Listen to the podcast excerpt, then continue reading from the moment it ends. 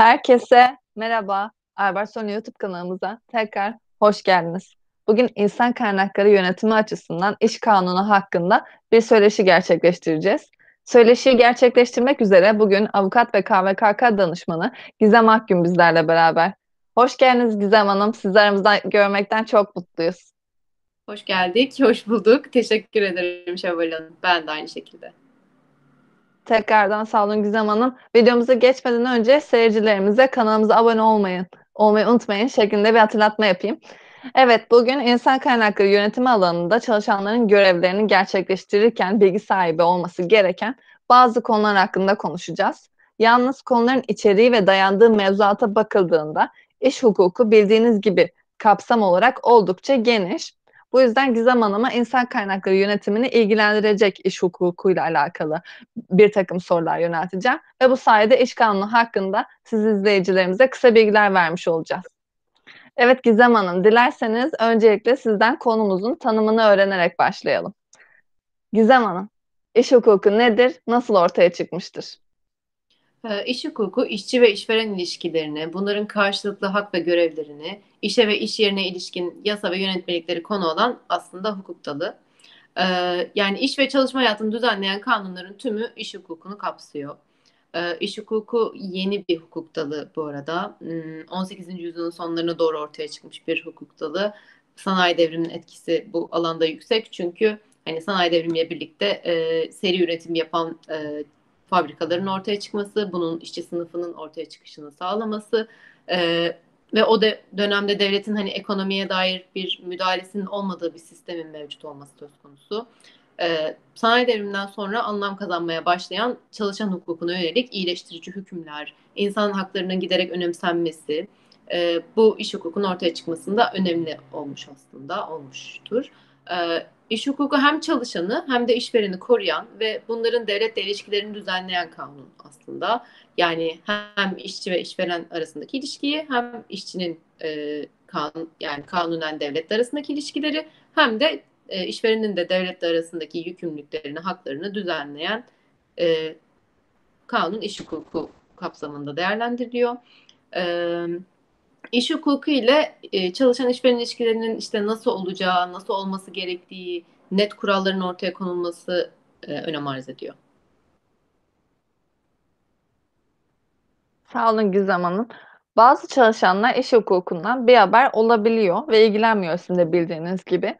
İş hukukunu siz doğrudan etkilediğini düşünmeseniz bile tam olarak neyin kapsandığına ve kariyerinizin üzerinde ne kadar etkisi olabileceğini şaşırabilirsiniz neleri kapsadığını bildiğinizden emin olmanıza yardımcı olmak için de iş hukukunun, iş hukukunun ya da iş kanununun önemini konuşmak gerekecektir. O halde Gizem Hanım, iş kanunu neden önemlidir? Dilerseniz bunun hakkında da konuşalım. E, iş kanunun önemi e, hem işçinin hem de işverenin e, az önce de bahsettiğim gibi korunması, ilgili hak arayışlarındaki net düzenlemelerin ortaya çıkması, iş hukukuna ihtiyaç duyulmasını sağlıyor. E, aksi bir durumda ne oluyor? Hani iş yaşantısında bir kargaşa, bir düzensizlik söz konusu oluyor. Verimlilik düşüyor, verimli bir çalışma hayatı oluşmasını engel teşkil ediyor. E, iş, iş hukuku hem işte işverenin hem işçinin mağdur olmamasına yönelik çalışıyor aslında. Yani böyle bir süreçte ilerliyor. Çalışma hayatının bir düzen içinde süre gelmesini sağlıyor tüm bunlar için belirlenmiş net kurallara, bu kurallar doğrultusunda oluşturulmuş hükümlere ihtiyaç var. E, işçinin hakları gözetilirken işverenin de korunması gerekiyor.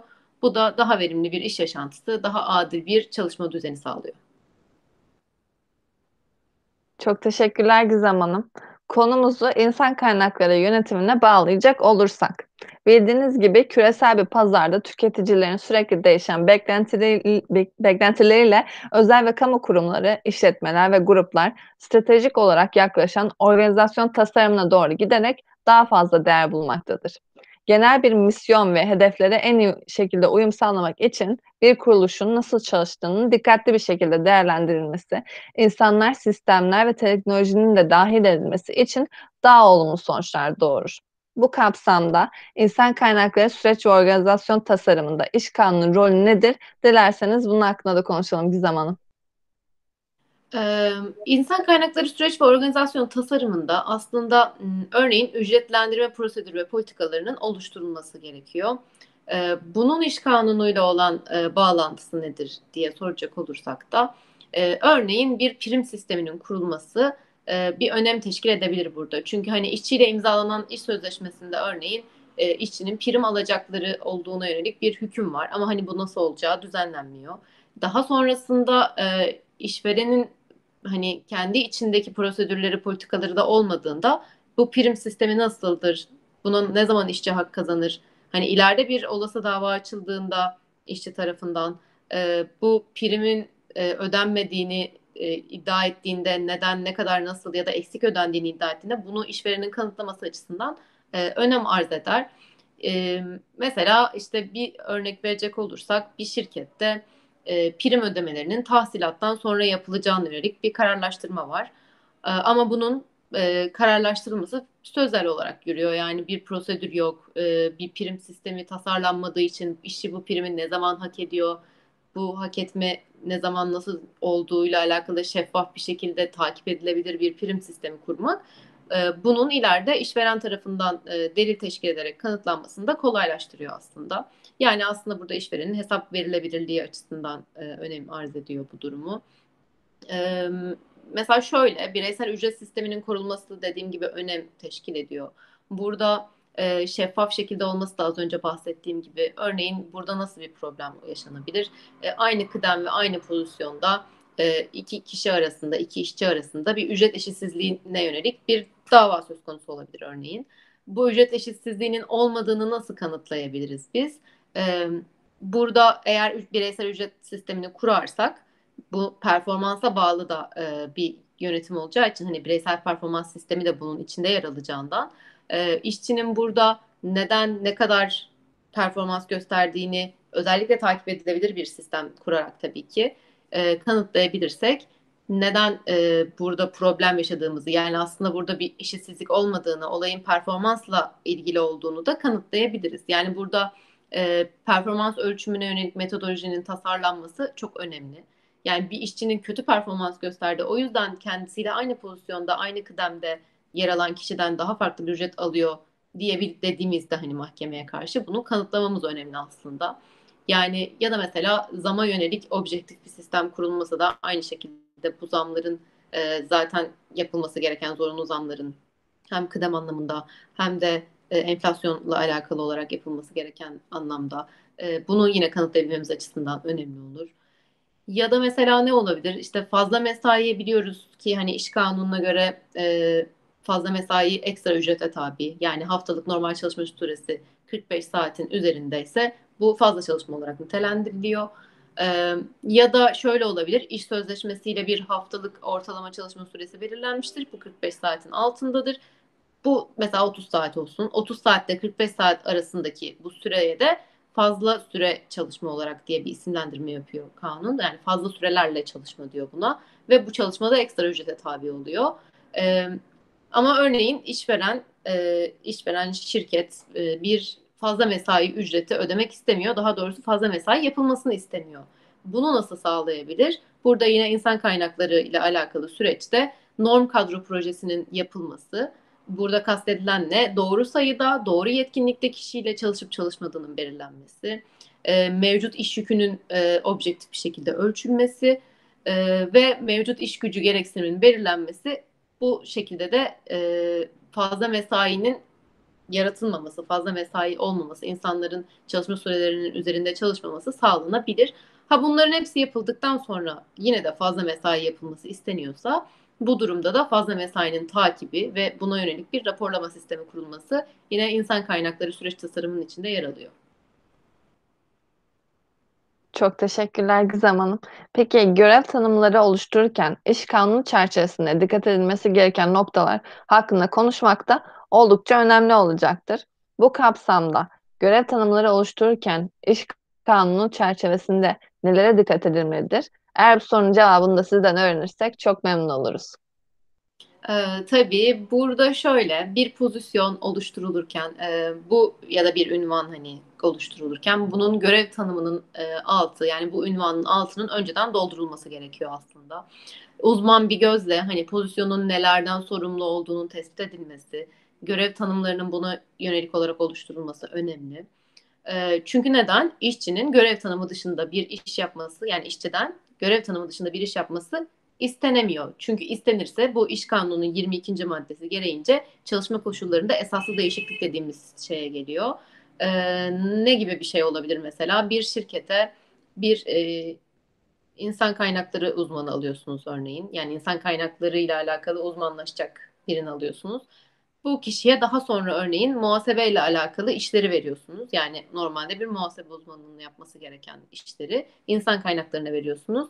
Bu durumda ne oluyor? Görev tanımında olması gereken ya da olan daha önceden belirgin olan, belirlenmiş olan ya da şirket tarafından prosedürlerle e, bu görev tanımının dışında bir iş vermiş oluyoruz. Bu zamanda yine işte iş kanunu 22. maddesi kapsamında esaslı bir değişiklik oluyor burada. Böyle bir durumda da hani bu değişiklik bildiriminin aslında işveren tarafından işçiye yazılı olarak yapılması ve işçinin de 6 gün içinde yazılı olarak bunu kabul ettiğini yönelik bir dönüş yapması gerekiyor.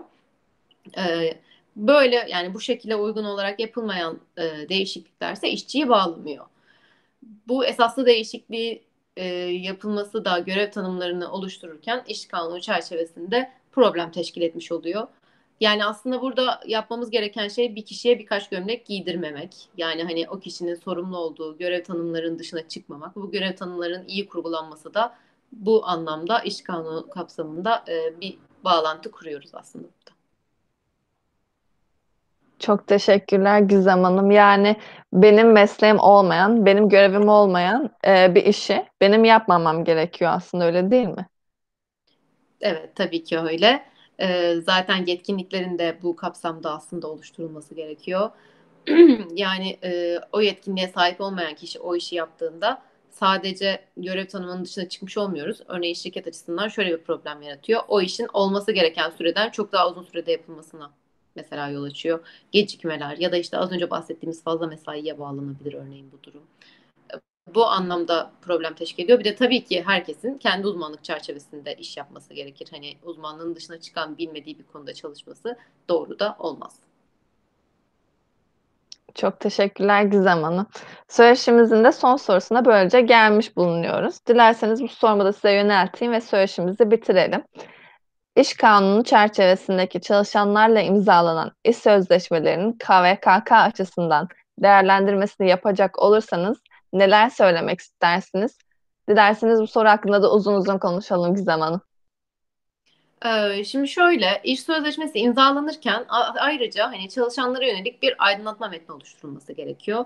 Bu aydınlatma metni e, neden oluşturuluyor bu arada aslında? E, burada biz hani bu çalışanın kişisel verilerini, işleme amaçlarımızı, bunların kimlere aktarılacağını, e, bu işlememizin yani kişisel veri işleme faaliyetimizin hukuki dayanağını, e, sonra kişisel veri toplama yöntemimizin yani dijital anlamda da fiziksel anlamda da nasıl topluyoruz, e, burada ilgili kişinin haklarının neler olduğunu, çünkü bu ilgili kişilerin hakları dediğimiz kısımda e, kişisel verilerin korunması kanunu 11. madde kapsamında verilmek zorunda zaten. Hani bu bilgilendirmenin yapılması gerekiyor. Hangi kanallarla ulaşacak bize? Mail olarak e, olabilir, telefon olabilir, telefon numarası, mail adresi, normal adrese yazılı bir şekilde ulaşılıyor olabilir. Bu kanalların açık tutulması gerekiyor ve bunların hani e, aydınlatma metnimizde yer alması gerekiyor. Bu aydınlatma metninde iş sözleşmesi e, imzalanırken aslında aydınlatma metninin de okutulması gerekiyor. Yani bu e, aydınlatma metninin işçi tarafından okunduğunu belgeleyebilmemiz lazım aslında bizim. Yoksa hani e, aslında şöyle aydınlatma metni bizim açık rızanın e, bağlandığı nokta. Yani açık rızayı biz aslında çalışandan alırken bir işveren olarak örneğin e, aydınlatma metnine dayarak alıyoruz. Çünkü hani aydınlatma metninde aydınlatıyoruz. Bundan sonraki süreçte kendisi eğer buna rıza gösterirse biz onun kişisel verilerini işliyoruz. E, dolayısıyla e, açık rıza metni de hani bu kapsamda aydınlatma metniyle birlikte veriliyor e, çalışanlara. Şu anki süreçte genelde bu şekilde yürüyor. E, bu e, açık rıza ile alakalı kısımda da hani çalışanın e, hangi kişisel verilerini işlediğimizi tek tek belirtmemiz. Yani bu hangi veri olduğuna yönelik bir ayırt edicilik de olması lazım. E, burada neyi kastediyorum? Genel bir tablo çizmememiz gerekiyor. Yani özellikle mesela çalışana e, tahsis edeceğimiz bilgisayar aracılığıyla, e, telefon aracılığıyla ya da e, araç tahsisi söz konusu olduğunda mesela araçla birlikte o çalışanın konum takibini yapıyorsak buna ilişkin ayrıca bir rıza göstermesi lazım. Ya da e, işte telefon aracılığıyla mesela işte konuşmaları takip ediliyorsa bunu biliyor olması, bunun aydınlatma metninde yer alıyor olması lazım. Ya da işte bilgisayar üzerinden hangi sitelere girdiği işveren tarafından bakılabiliyorsa ve bakılıyorsa bunun da tabii işçiye yine daha önceden daha işe girerken bildiriliyor olması lazım. Ee, yani şöyle de olabilir tabii sonradan hani başta zaten takip etmiyorsunuzdur sonradan böyle bir sistem kurarsınız. Daha sonra e, aydınlatma metni ve açık rıza beyanları oluşturulup bunu bu konu özelinde de sunulabilir.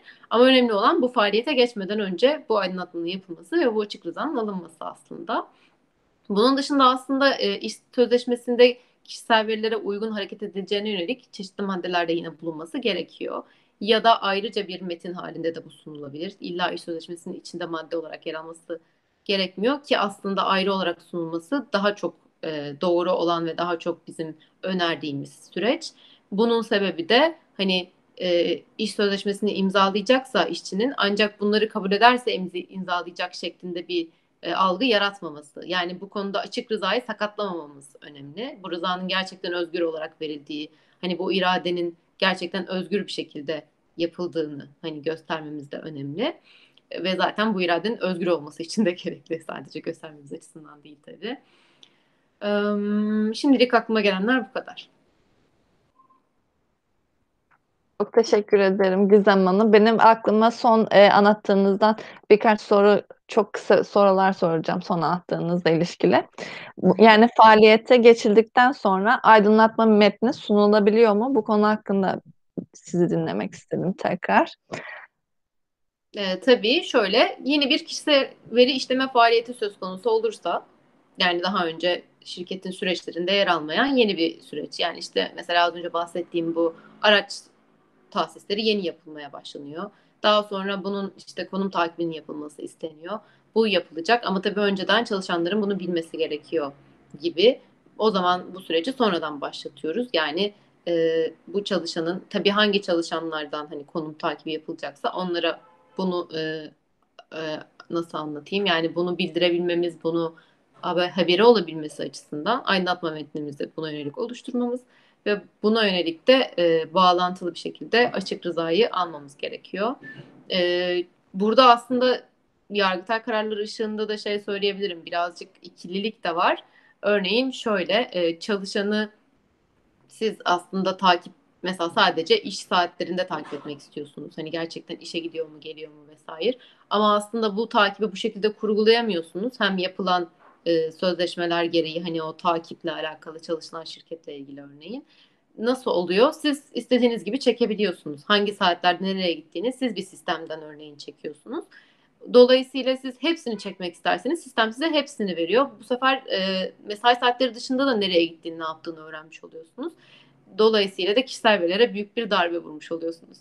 Hani bunu engellemek adına da önceden e, rıza almamız önemli hale geliyor. Çok teşekkür ederim Gizem Hanım. Çok kısa bir soru daha sormak istiyorum izninizle. İş sözde, sözleşmesini, iş sözleşmesini imzalamadan bir kişi çalışmaya başlayabilir mi veya devam edebilir mi? Sizden bunu da dinlemek isteriz.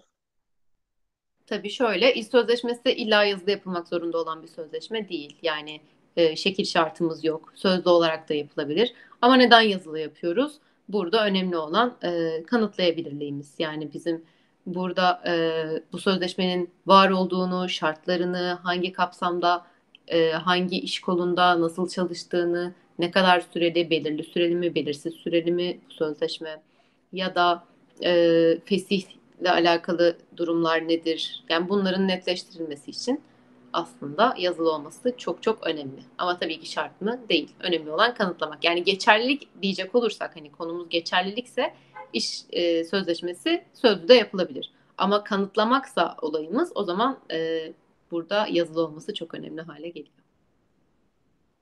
Çok teşekkür ederim Gizem Hanım. Ağzınıza sağlık. Bugün insan kaynakları yönetimi açısından iş kanunu ya da iş hukuku da diyebiliriz buna.